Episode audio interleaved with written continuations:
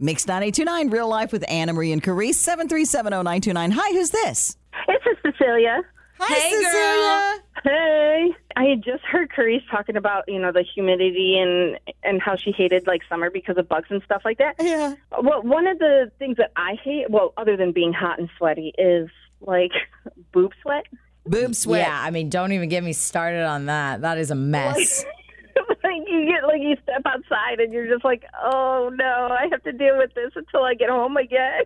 And there's not enough powder in the world. nope. No, no, and like deodorant doesn't even help. No. No. I, I have a f- girlfriend who actually, she says... She takes like cloth or gauze and stuff and tries to like put it between Yeah. places on her body so it doesn't get sweaty and then lay on each other. I don't know how better to say that. There is no good way. I know, and like you see all these like girls that don't have big ladies, yeah. you know, and they're like, oh, it's great. I don't know why you're having such an issue. You'll never understand. no, It's because we got things on top of things on top of things. exactly. oh my gosh. like you're putting a fan underneath them or like the cool setting of your hair dryer. Oh my oh gosh. my gosh. Yes. Yeah, when you get out of the shower, you do have to dry Yeah. everything off. Yep. You do, yes.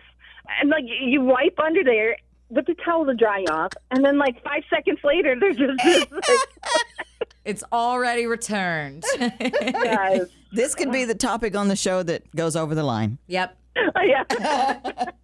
But we said it's real life. It is. It is. It is. I used to have a roommate, and I, and I would hear like every time after she got out of the shower, then I'd hear the hair dryer, and she said something like, "I need to wash my hair tomorrow." And I, I said, "I thought you did," and she said, "No, no, no, that was not for my hair." So- I so relate. Yes. Okay. And what about this? So I like to go to the tanning bed sometime and get the spray tan. Uh-huh. And it goes, here, here comes too much information. So it goes, hold your hands above your head and face the nozzle. And then it starts to spray. And I'm like, but it's still not going to get up under every place it needs yeah. to Like, get. do we need to lift this up? Or, I some, like tie some strings so we can hold it when we raise our hands. yeah. Yeah. so when you like lift your hand, everything lifts. Everything. You're like a puppet. It's just Got a mental picture. Now, when- next time I'm in the tanning bed trying to get a spray tan, they're going to hear this hysterical laughing, and it's because I thought of, Of that Cecilia moment. and Carice and the stuff they were talking about. Bah. our marionette boobies. yep.